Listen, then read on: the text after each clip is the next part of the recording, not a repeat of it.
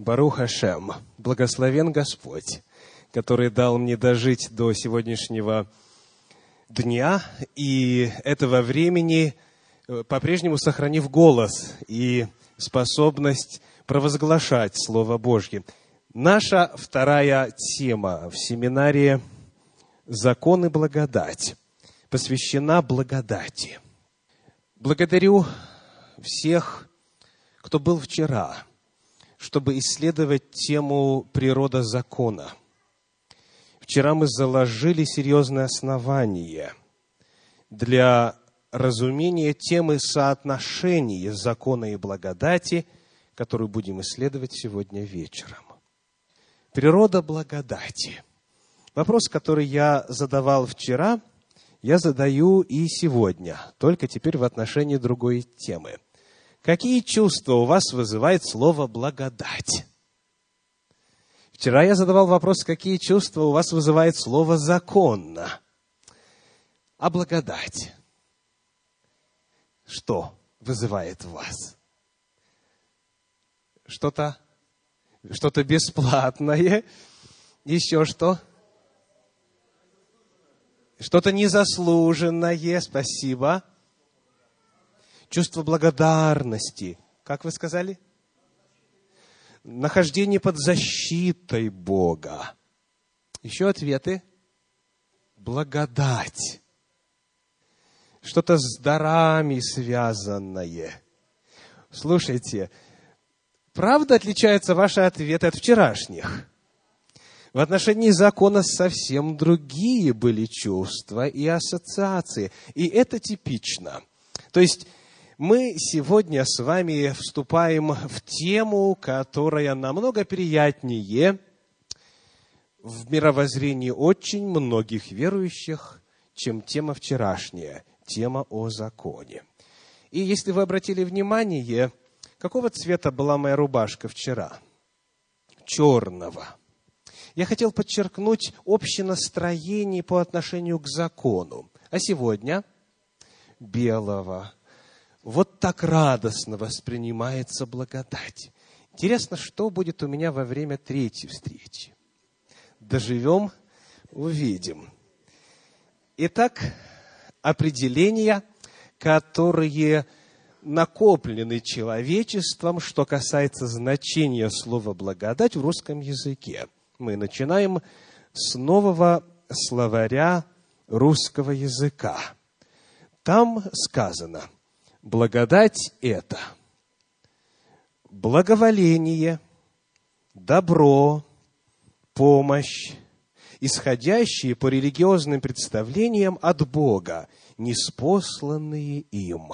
Итак, какие синонимы у нас есть здесь слово благодать? Благоволение, добро и помощь. Еще одно определение из иллюстрированного энциклопедического словаря говорит, что благодать – это дар любви Божьей к человеку.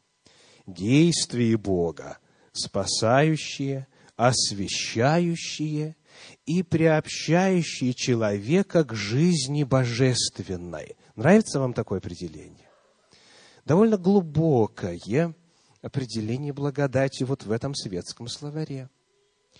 Следующее определение из российского энциклопедического словаря.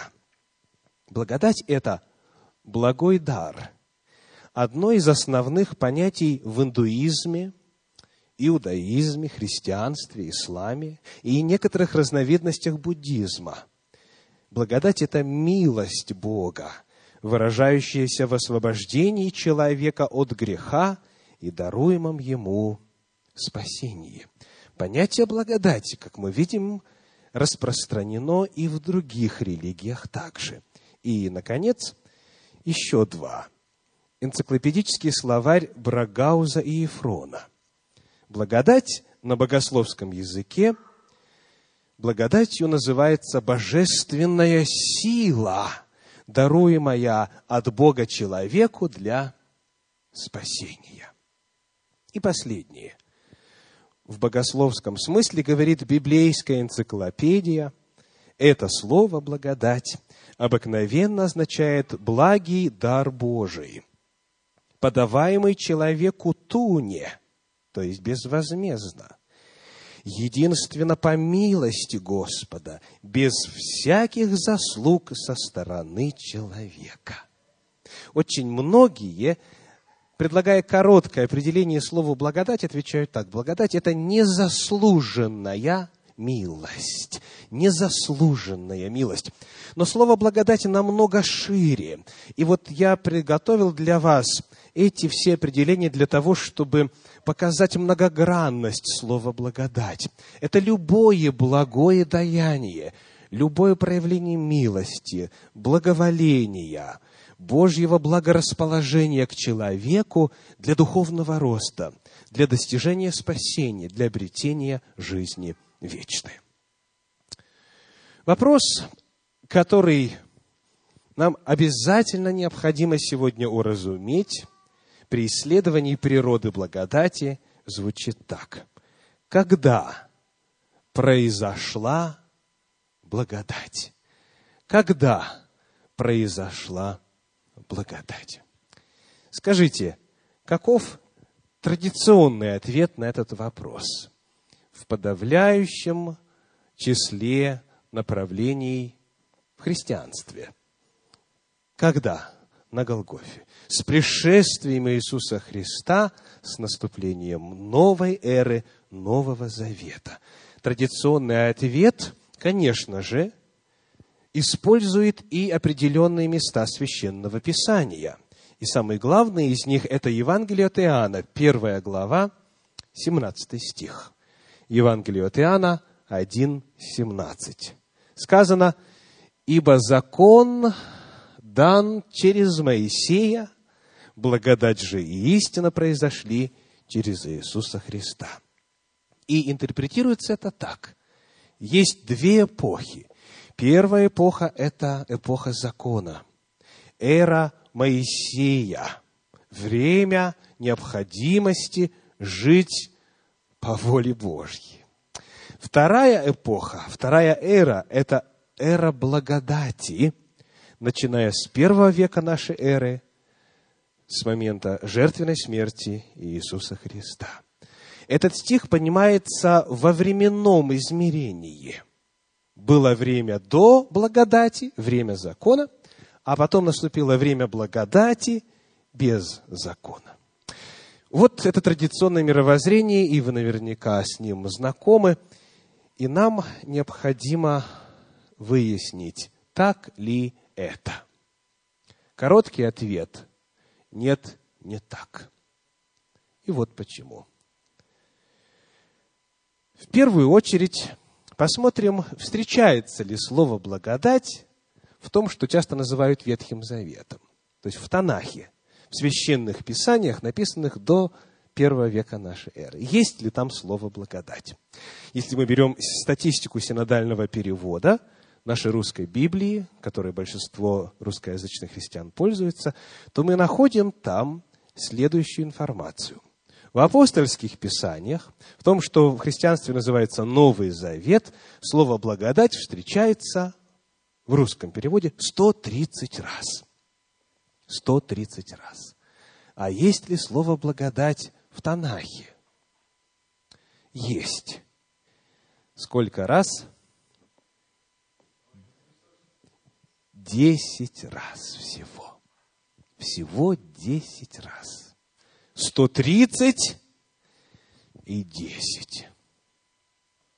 Слово «благодать» при чтении синодального русского периода в Танахе, в Ветхом Завете, не бросается в глаза.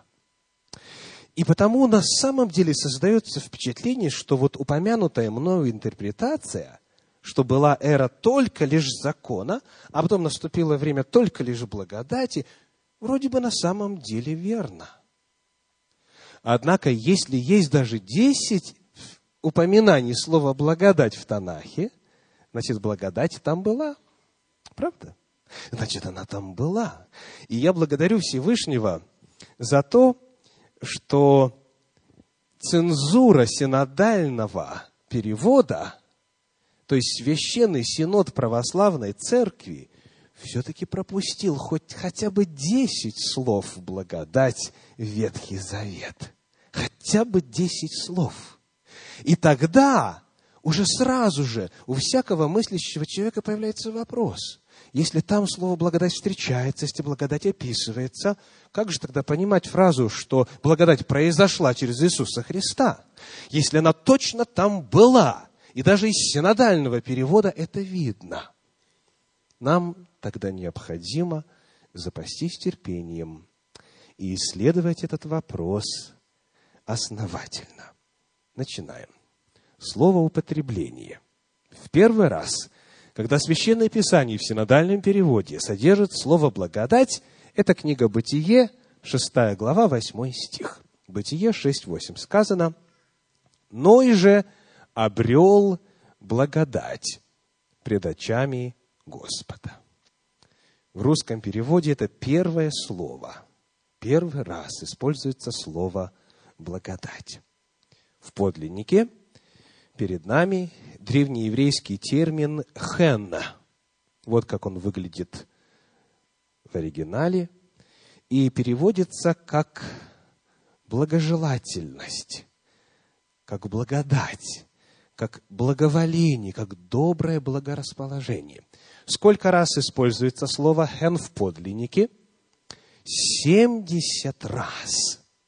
Семьдесят раз. Но по какой-то странной причине нам об этом не дали знать.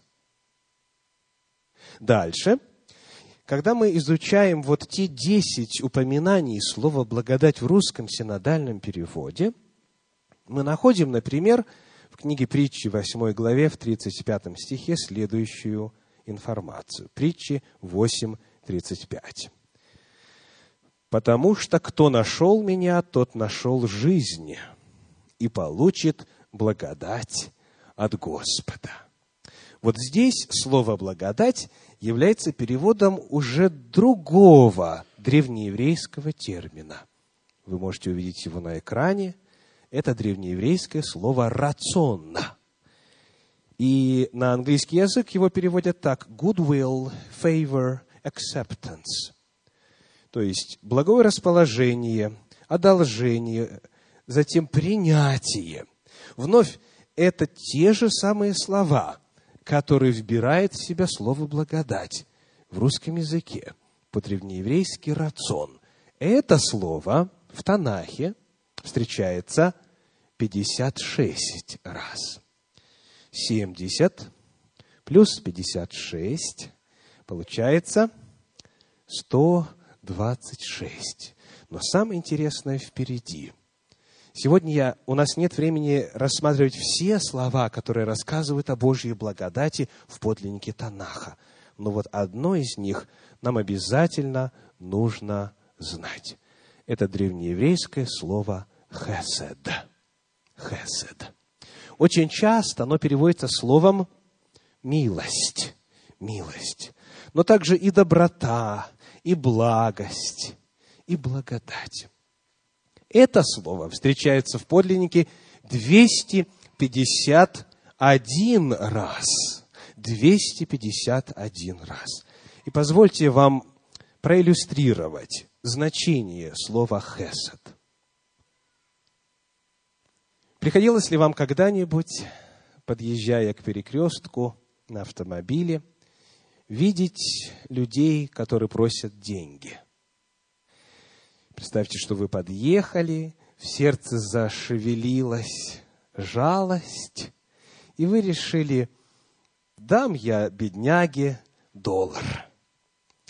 Открываете окно, подаете доллар – и тот весь рассыпается в любезностях, и кланяется, и благодарит, и говорит, пусть вас Бог спасет, и так далее, и так далее. Он благодарен за то, что вы его облагодетельствовали. Будет ли это хесед? Это милость. Вы дали милостыню, но это еще не хесед. Представьте, что, подъезжая к этому же перекрестку, видя этого же человека – вы решаете ему дать доллар, но вместо того, чтобы, получив его от вас, вас отблагодарить, этот человек ведет себя так, как будто ничего не произошло. Просто засунул в карман и стоит без каких-либо эмоций. Не благодарит вас. Не проявляет своей благодарности вообще никак. Отвернулся и пошел. Это ли хесед? Когда вы сделали милость, но не получили благодарность. Оказывается, это еще тоже не хесед. А хесед это вот что. Когда вы дали этому бедняге доллар, и он вместо благодарности или даже вместо спокойной реакции выхватил из кармана пистолет и в открытое окно подставил к виску дуло и говорит, выходи из автомобиля, ты и вся твоя семья. И вы вышли, он сел в ваш автомобиль и на нем уехал. И вы после этого на него не разозлились. Вот это хесед. 251 раз в Танахе. Хесед – это способность любить всех безоговорочно, безусловно, милостыню творить, добро совершать, помогать, поднимать, облагодетельствовать людей, не только не ожидая ничего в ответ, но даже когда тебе плюют в лицо, и даже когда на тебе практикуют насилие, даже и здесь по-прежнему не менять свое положительное отношение к объекту милости. Вот что такое хесед. И об этом понятии рассказывает нам Танах, начиная с Торы, через все священные писания, и очень ярко в качестве иллюстрации в книге пророка Осии. Когда Господь говорит, несмотря на то, что Израиль поклоняется другим богам, что он отошел от меня, несмотря на то, что фактически он в разводе теперь со мною, тем не менее, вернись ко мне, вернись ко мне, как в дни юности, я прощу тебя, я приму тебя, я восстановлю тебя. Пророку, пророка Осию называют провозвестником, глашатаем Божьей милосердной благодати, Божьей хесед. И это слово там встречается очень и очень часто. Итак, очень важный промежуточный вывод. Танах полон благодати. 126 плюс 251. И это еще далеко не все слова, которые используются в Слове Божьем для того, чтобы рассказать нам о Божьей благодати, которая постоянно проявлялась в истории Божьего народа и в истории нашей земли в целом. Если Танах содержит истину о Божьей благодати, и если она там так ярко и глубоко явлена, мы можем теперь задать следующий вопрос. Время происхождения благодати. Когда точно во времени, мы выяснили, что в Ветхом Завете есть, но когда точно во времени благодать произошла, можем ли мы знать? Конечно. И вот если вы все остальное из сегодняшней презентации забудете, то следующие отрывки священного писания числом 4. Запомните, пожалуйста, накрепко. Первое из них. 1 Петра, первая глава, стихи с 18 по 20. 1 Петра, первая глава, стихи с 18 по 20 рассказывает о времени появления Божьей благодати. Зная, что не тленным серебром или золотом искуплены вы от суетной жизни, преданной вам от отцов, но драгоценную кровью Христа, как непорочного и чистого агнца, предназначенного еще, когда? Прежде создания мира, но явившегося в последние времена для вас. Благодать в лице Иисуса Христа была предназначена еще прежде создания мира. Агнец закланный уже был, когда еще Вселенной не было. Он уже был предназначен, уже план спасения для Бога существовал. Вот когда началась благодать. Следующий стих. Послание в Ефес, первая глава, стихи 2 и 4. Ефес, первая глава, стихи 2 и 4 говорят. Благодать вам и мир от Бога Отца нашего и Господа Иисуса Христа. Читаю дальше третий. Благословен Бог и Отец Господа нашего Иисуса Христа, благословивший нас во Христе всяким духовным благословением в небесах, так как Он избрал нас в Нем, когда? Прежде создания мира – чтобы мы были святы и непорочны пред Ним в любви. Еще когда не был мир создан, уже во Христе Иисусе Бог избрал нас, говорит Священное Писание. Следующий стих для меня еще более удивительный. Это второе послание Тимофею, первая глава, девятый стих. Второе Тимофею, первая глава, 9 стих. Говорится о Боге, спасшего нас и призвавшего званием святым, не по делам нашим, но по своему изволению и благодати, данной нам во Христе Иисусе, когда прежде вековых времен – когда была дана нам благодать?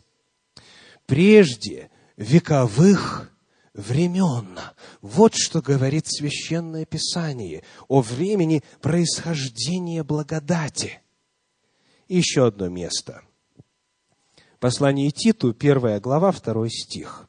Титу 1, 2. «В надежде вечной жизни, которую обещал неизменный в Слове Бог. Когда?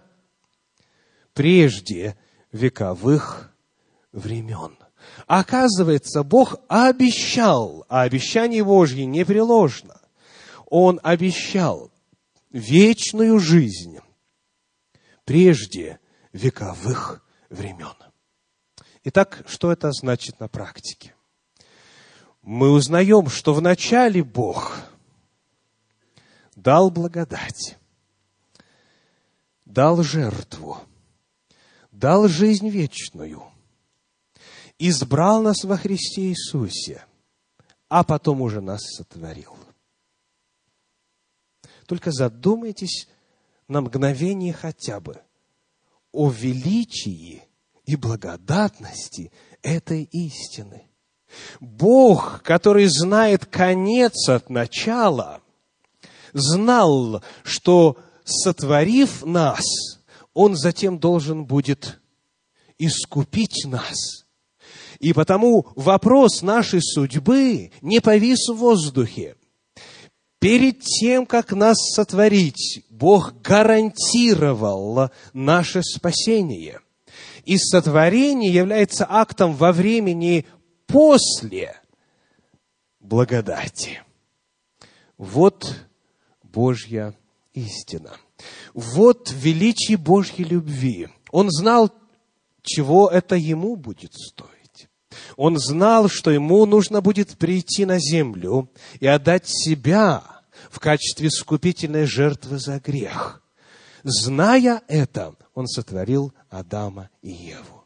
Потому, когда мы с вами открываем Слово Божье, апостольские Писания, пусть эти слова прежде создания мира и прежде вековых времен, западут глубоко в ваше сознание, чтобы знать, что вначале была благодать, а потом появилась Вселенная. Вначале было спасение и гарантия вечной жизни, а потом начался исторический процесс.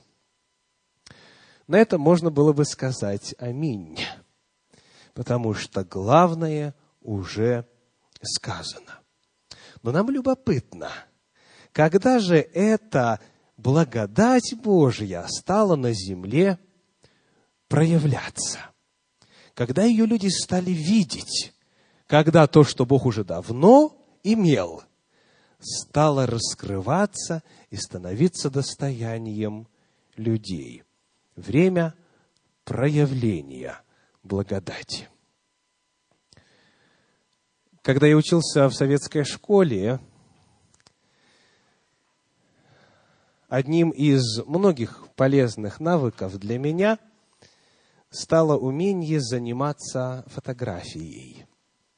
У нас при школе был организован фотокружок. И те, кто чуть меня помладше, наверное, уже не поймут иллюстрацию, которую я сейчас хочу представить. Но люди моего возраста еще поймут, и те, кто раньше родился, тем более. Скажите, каким был процесс, при котором информация, уже запечатлившаяся на фотопленке, могла бы стать видимой. Этот процесс называется проявка. Я помню, как нас учили в специальном таком балахоне, вслепую, потому что свет нельзя запустить, правую руку засунуть с одной стороны, левую с другой стороны. У кого не было специальной техники, могли использовать для этого пальто, шубу, но завернуть сверху и снизу, и наглухо застегнуть, и прижать к себе так, чтобы свет не попал. И вот нужно было на ощупь намотать пленку по спирали на специальную бобину. И вот потом это дело закрытое опускали во что? Проявитель, потом в закрепитель. Ох, аудитория чудная у меня. И потом можно было после просушки увидеть, что же там есть. Вопрос. Когда, когда информация оказалась на пленке? В момент фотографии в момент съемок, в момент, когда человек нажимал кнопочку. И даже если эта пленка еще не проявлена, все равно на ней информация уже есть. И вопрос проявки – это вопрос создания определенных условий. И тогда все становится видимо. Эта иллюстрация для меня очень хорошо рассказывает природу Божьей благодати. Она была дана нам еще прежде вековых времен. Она существовала и была частью Божьего характера всегда. Бог по своей природе долго терпелив и много милостив. Он благ, Он благодатен по своей природе. И вот благодать должна была проявиться тогда, когда в ней появилась нужда. Общий принцип в этом отношении выражен в послании к римлянам в пятой главе, в двадцатом стихе. Когда умножился грех, стало преизобиловать благодать. Вот принцип. И я хочу показать вам, как он, этот стих передается в современном переводе Российского библейского общества. Где возрос грех, там во много раз больше возросла Божья доброта или благость, или благодать. В подлиннике «харис» – греческое слово, которое означает благодать. Так вот, принцип заключается в том, что благодать – это что? Божий ответ на проблему греха. Когда появляется грех, тогда его покрывает благодать. Еще раз повторим.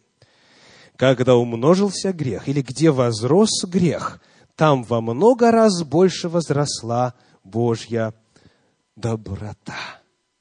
Когда наши прародители Адам и Ева согрешили, вот там впервые в истории Вселенной благодать, то есть незаслуженная милость, проявилась. Бог спас Адама и Еву в тот день, когда они согрешили. Они были достойны умереть, вне всякого сомнения, потому что предостережение гласило, в день, в который ты вкусишь от него, смертью умрешь. Смертью умрешь. Но в этот день Бог явил милость. Просил ли Адам о милости? А Ева? Без просьбы с их стороны, без поиска Бога, без признания даже своей вины, Бог, поскольку Он Бог благодатный, сам пошел, сам стал искать, сам стал звать, сам стал называть и предлагать наводящие вопросы. А может быть, ты это сделал, может быть, ты это сделал. И несмотря на отсутствие отклика со стороны человека, все-таки взял исключительно по своей благодати Адама и Еву спас, и дал им надежду, и дал им обетование. Вот это первое место, где благодать Божья начала проявляться. Там она начала демонстрироваться, но дана она была Адаму и Еве когда? Прежде сотворения мира, прежде вековых времен. Об этой истине Священное Писание свидетельствует неоднократно. И коль скоро главным в Божьей вести о благодати является весть об Иисусе Христе, о Спасителе нашем, то мы находим несколько очень важных отрывочков, которые необходимо посмотреть, чтобы в действительности увидеть благодать с самого первого дня истории греха на земле, когда в благодати появилась нужда. Послание к евреям, 10 глава, стихи с 5 по 7. Евреям, 10 глава, стихи с 5 по 7. Посему Христос, входя в мир, говорит, «Жертвы и приношения ты не восхотел, но тело уготовал мне. Всесожжение и жертвы за грех не угодны тебе. Тогда я сказал, вот иду, как в начале книги написано о мне, исполнить волю Твою Божию. Итак, где написано об Иисусе Христе? В начале книги. В начале какой книги? Читаем дальше. Книга Деяний апостолов, 26 глава, стихи 22 и 23. Деяния апостолов, 26 глава, стихи 22 и 23. «Но я, получив помощь от Бога, до сего дня стою, свидетельствуя малому и великому, ничего не говоря, кроме того, о чем пророки и Моисей говорили, что это будет. То есть, что Христос имел пострадать и, восстав первые из мертвых, возвестить свет народу иудейскому и язычникам. Апостол Павел говорит – я ничего иного не проповедую, как кроме того, о чем писали Моисей и пророки. Вот весть его. И они писали о Христе, о том, что он должен пострадать и воскреснуть. Итак, в начале книги Моисея мы должны искать информацию об Иисусе Христе. И об этом – заявление самого Иисуса Христа в Евангелии от Иоанна в пятой главе, в стихах 45 по 47. Иоанна 5 глава, с 45 по 47. «Не думайте, что я буду обвинять вас пред Отцом. есть на вас обвинитель Моисей, на которого вы уповаете. Ибо, если бы вы верили Моисею, то поверили бы и мне, потому что он писал о мне. Если же его писанием не верите, как поверите моим словам? Всякий, кто в действительности верит Моисею, верит и словам Иешуа. Потому что, говорит Иисус, Моисей писал, а мне писал где? В начале книги. Итак, книга Моисея, Тора, Пятикнижье, начинается с книги Бытие. И оказывается, в самом начале свитка сказано об Иешуа. Где именно? В третьей главе книги Бытие. Там, где появилась нужда в том, чтобы благодать Божья проявилась, чтобы теперь уже незаслуженно человек мог обрести спасение. Бытие, третья глава, 15 стих. Это первое место в Библии, которое начинает рассказ о благодати Божьей. Бытие 3, 15. Эти слова обращены змею. «И вражду положу между тобою и между женою, и между семенем твоим, и между семенем ее. Оно будет поражать тебя в голову, а ты будешь жалить его в пету».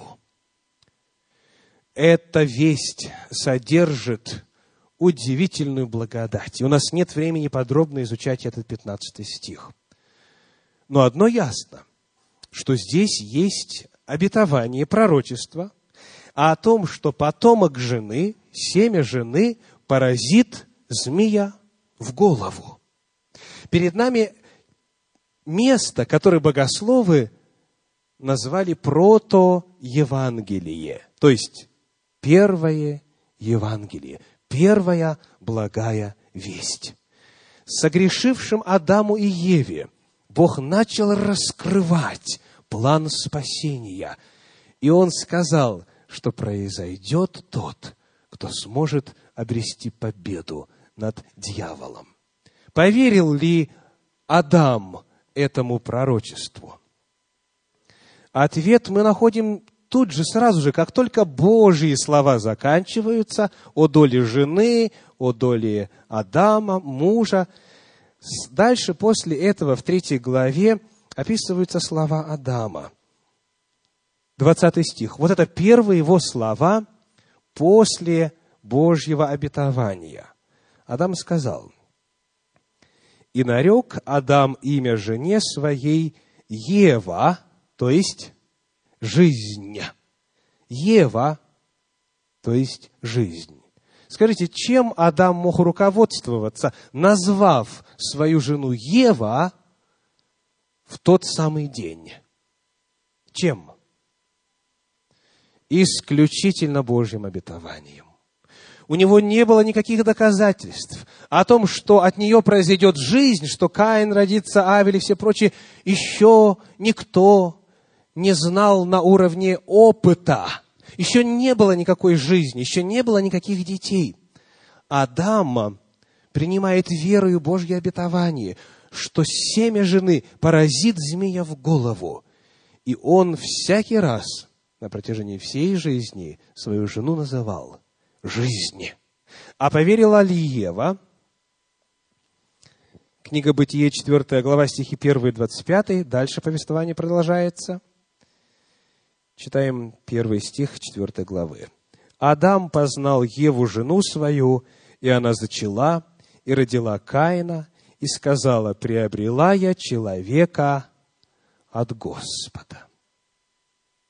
Что значат слова Евы в отношении статуса вот этого первенца? Приобрела я человека от Господа.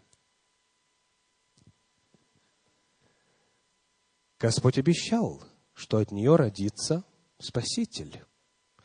И она верит, она провозглашает свою веру в то, что Каин этим Спасителем является. А когда мы смотрим подлинник, то там нету предлога «от», который есть в синодальном переводе.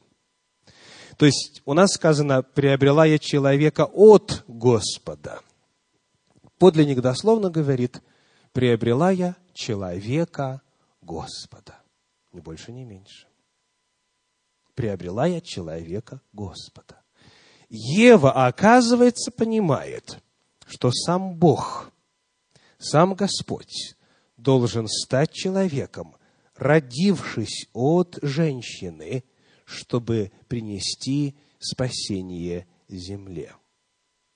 И когда Каин стал убийцей, и когда, к сожалению, он был далек от Божьих планов и Божьей благодати, когда у Адама и Евы рождается еще один сын, в 4 главе книги «Бытие», в 25 стихе мы читаем, Бытие 4, 25. «И познал Адам еще жену свою, и она родила сына, и нарекла ему имя Сиф, потому что, говорила она, Бог положил мне другое, что? Семя. Бог положил мне другое семя вместо Авеля, которого убил Каин. Ева, называя своих детей, пользуется словами из Божьего обетования. Она цитирует протоевангелие, цитирует первую благую весть. Итак, знали ли Адам и Ева о благодати? Они знали о ней не понаслышке. Они восприняли ее в первый день, когда начали в ней нуждаться, когда появляется грех, приумножается благодать. И они настолько крепко поверили в то, что настанет время, когда сатана будет поражен в голову, что когда рождались дети, каждый новый у них связывался с обновленными ожиданиями о том, что, возможно, пророчество вот сейчас исполнится в жизни нашей семьи. И так на протяжении всех веков генеалогии праведников, живших на нашей земле, доколе не пришел тот, который стал обетованным семенем, Иисус Христос, Господь наш и Спаситель. Вот история благодати на нашей земле согласно священному Писанию. И потому, продолжая разговор о времени проявления благодати, я хочу пригласить вас посмотреть на экран на третью главу послания к римлянам, стихи с 23 по 26, где в рамках одного отрывка описывается все пространство времени истории Земли.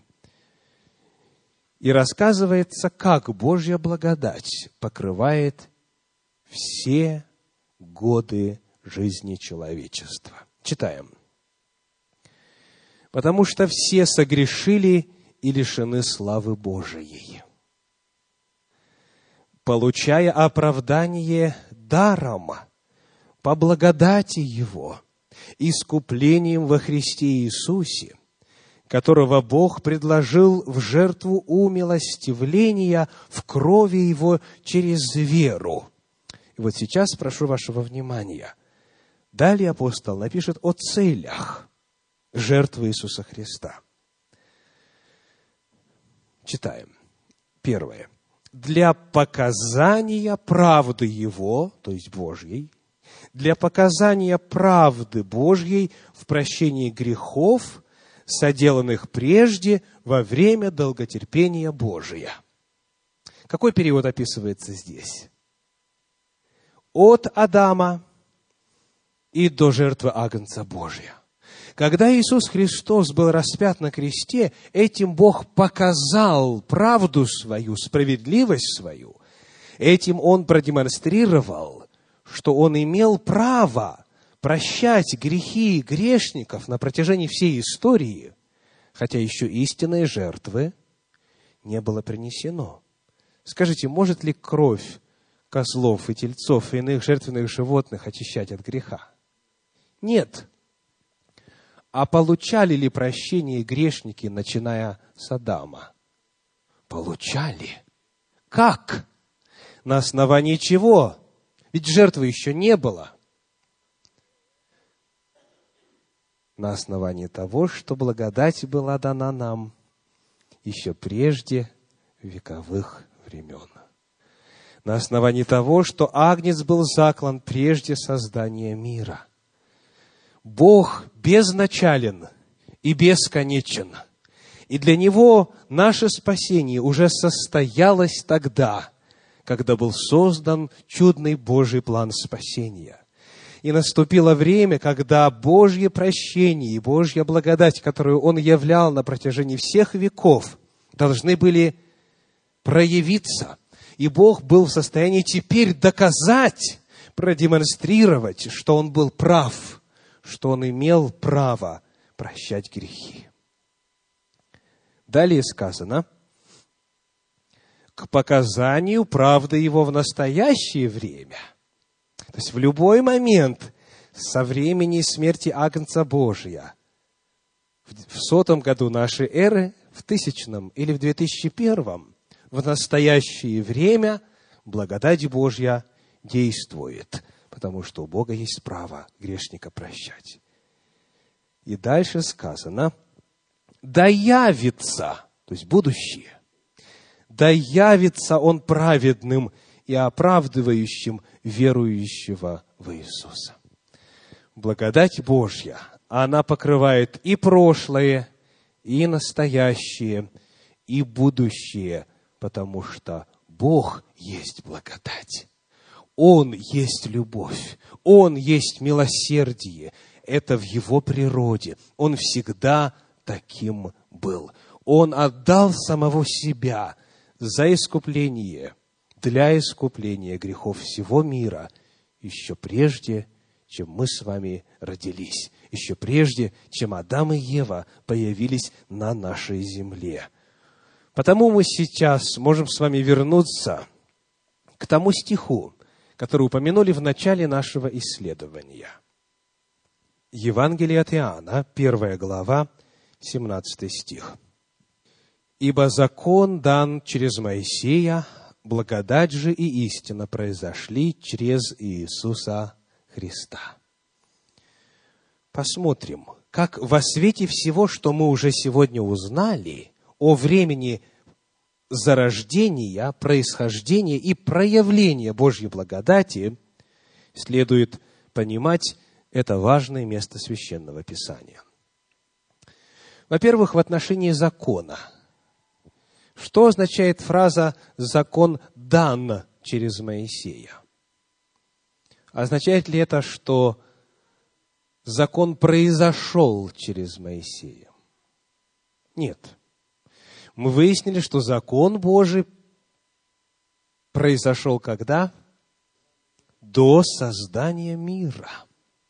Он является формулой, по которой мир был создан говорит Священное Писание. Наступило время, когда Бог закон дал, то есть дал в письменном виде через Моисея. Закон Божий до этого задолго был известен. И если кто сомневается, задайте вопрос, откуда Ной знал, что можно и птиц во всесожжении приносить, а в другие жертвы нет – откуда Авель знал, как правильную жертву Господу принести и так далее. Все патриархи знали Божий закон всегда. Он предавался из уст в уста. Книга Бытие 26.5 для тех, кто все еще сомневается, хотя это другая тема. Бытие 26.5. «За то, что Авраам соблюдал все, что заповедано было мною соблюдать, повеления мои, уставы мои, и законы мои. Три разных слова в подлиннике, описывающие все виды Божьих заповедей.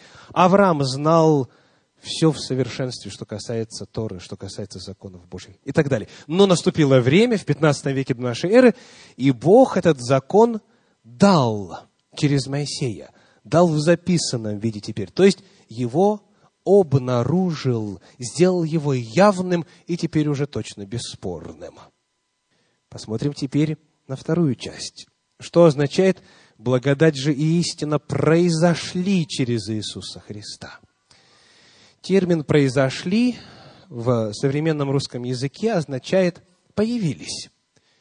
означает именно начали быть, начали существовать. Но мы с вами теперь уже знаем, что это неверно. Благодать была еще до создания мира. Потому давайте глянем в оригинал, что говорит подлинник, какое слово там используется. Перед нами греческий глагол «гиномай». «Гиномай». Если вы откроете словарь, вы увидите, что глагол этот очень многозначный. Вы найдете там более десяти значений. Я хочу предложить вам прочитать, как этот глагол переводится в Евангелии от Марка в первой главе, в четвертом стихе. Марка 1.4. «Явился Иоанн, крестя в пустыне и проповедуя крещение и покаяние для прощения грехов». Где здесь гиномай у нас? Явился. Гиномай. Явился Иоанн, крестя в пустыне и проповедуя крещение и покаяние. Скажите, в каком возрасте он явился? Когда ему исполнилось 30 лет. То есть он произошел в 30-летнем или с 30-летним, или будучи 30-летним, или он явился, был явлен Израилю, когда ему исполнилось 30 лет. Вот вопрос. Когда он начал крестить, когда он начал проповедовать? Явно, что не с момента своего появления. Он был скрываем в пустынях до явления своего Израилю. То есть глагол «гиномой» описывает здесь время демонстрации, время проявления, время, когда нечто становится явным. И потому правильнее было бы во свете всего священного писания этот стих Иоанн 1,17 переводить так. «Благодать же и истина были явлены через Иисуса Христа». В действительности величайшая демонстрация Божьей благодати, величайшая демонстрация Божьей милости, прощения была тогда, когда Агнец Божий Иисус Христос повис на Голговском кресте. Тогда всему миру, нашей земле, всему духовному миру и всей вселенной Божья любовь, Божья благодать была продемонстрирована как нельзя лучше. И Бог тогда был в состоянии доказать, показать, что Он имел право являть свою благодать на протяжении всей истории и теперь имеет право являть благодать сегодня и до скончания мира. Благодать была раньше, чем появилось человечество. Благодать была явлена и ярчайшим образом продемонстрирована на Голговском кресте. Вот Божья истина о природе благодати. И, наконец, Положим, что вы возрадовались Божьей благодати, осознали, что нуждаетесь в незаслуженной милости, поскольку грешники. Скажем, вы обрели опыт спасения во Христе Иисусе и радуетесь тому, что Бог не вменяет вам преступлений. Вы получили прощение, воспользовались кровью Агнца Божьего Иисуса Христа. Приняли Божью благодать. Что дальше? Что дальше теперь будет происходить в вашей жизни? Посмотрим с вами на Божий замысел, согласно посланию Титу, второй главе, стихам с 11 по 14. Титу, вторая глава, стихи с 11 по 14. Это то, что я называю благодать на благодать. «Ибо явилась благодать Божия, спасительная для всех человеков».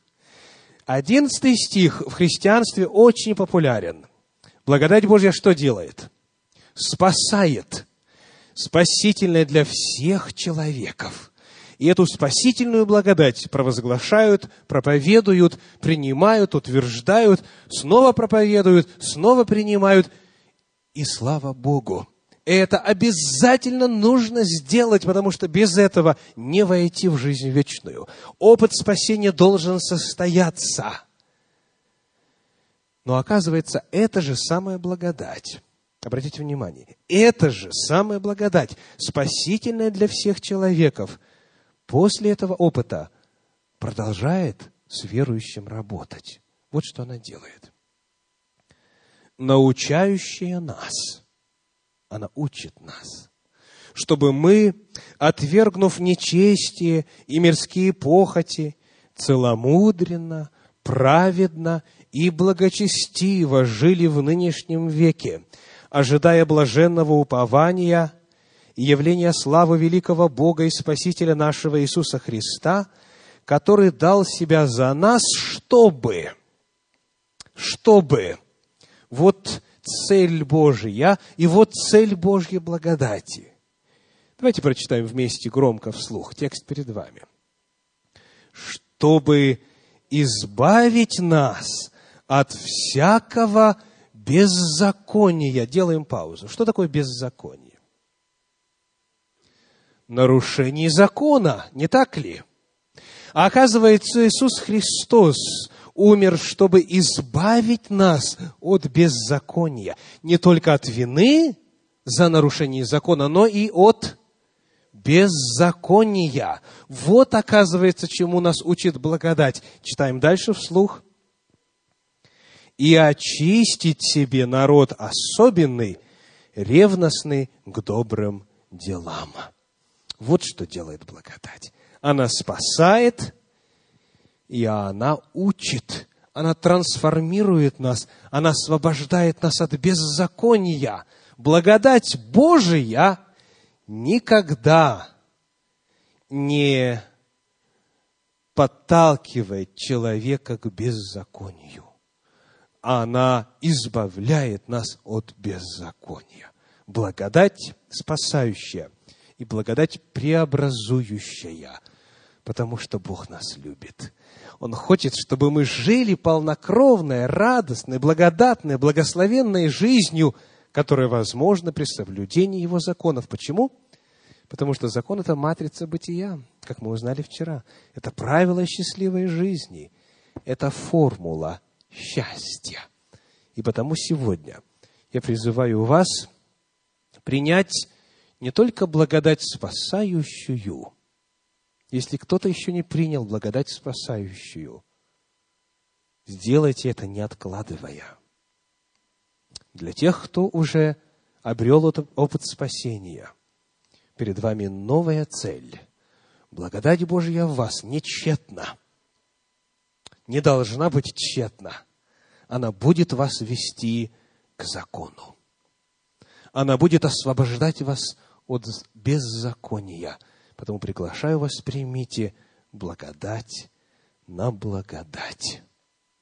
И если вы желаете откликнуться на этот Божий призыв, если вы чувствовали, что исследование Божьей благодати говорит к вашему сердцу, если вы сегодня узнали новое, если вы теперь увидели Божью благодать целостнее, и у вас появилось желание принять ее во всей полноте, и откликнуться на Божий призыв, благодати научающей, я попрошу вас во время, когда я буду молиться, дать Господу знак об этом, подняв руку. Поднимемся для молитвы перед Господом. Господи Боже наш, Тот, который возлюбил нас прежде создания мира, Тот, который по любви своей и благодати великой отдал самого себя в качестве жертвы искупительной. Тот Бог, который обещал нам жизнь вечную, тот Бог, который дал нам благодать прежде вековых времен, Бог Адама, Бог Авраама, Исаака и Иакова, Бог апостолов и всех верных на протяжении всех столетий. Слава Тебе, Господи! Слава Тебе за то, что Ты ценой своей собственной крови дал нам благодать, еще когда нас и не было. Благодарим за то, что Ты гарантировал спасение всякому, кто примет благодать спасающую и позволит благодати преобразующей освобождать от всякого греха. Господи Боже, сердце мое исполнено благодарности Тебе – за то, что Ты так дивен и велик, и за то, что истина Твоя представлена в Слове Божьем так великолепно и гармонично, и красиво. Я благодарю Тебя, Господи, за всякого дитя Твоего, который сегодня здесь, на этой встрече. Благодарю Тебя за всех, кто слушал сегодня эту весть по радио. Господи, Дух Твой Святой касался наших сердец. И сейчас где бы мы ни находились, мы желаем дать Тебе знак, Господь, что мы принимаем Твою благодать. Мы поднимаем, Господь, наши руки к небу, к престолу благодати Твоей. В знак того, что мы принимаем Твою благодать, Господи, мы недостойны ее, но Ты спас нас незаслуженно. Ты простил грехи наши во Христе Иисусе, и по вере даешь нам этот дар спасения – мы желаем принять, Господи, также и благодать научающую, благодать преобразующую. Мы желаем не просто обрести спасение, но жить достойно звания, в котором мы призваны. Мы желаем жить по законам Твоим благим. Мы желаем очиститься от беззакония, от всякого рода зла. И знаем, что в этом благословении для нас и семьи нашей. Будь благословен Ты, Господи, во имя Иисуса Христа. Аминь.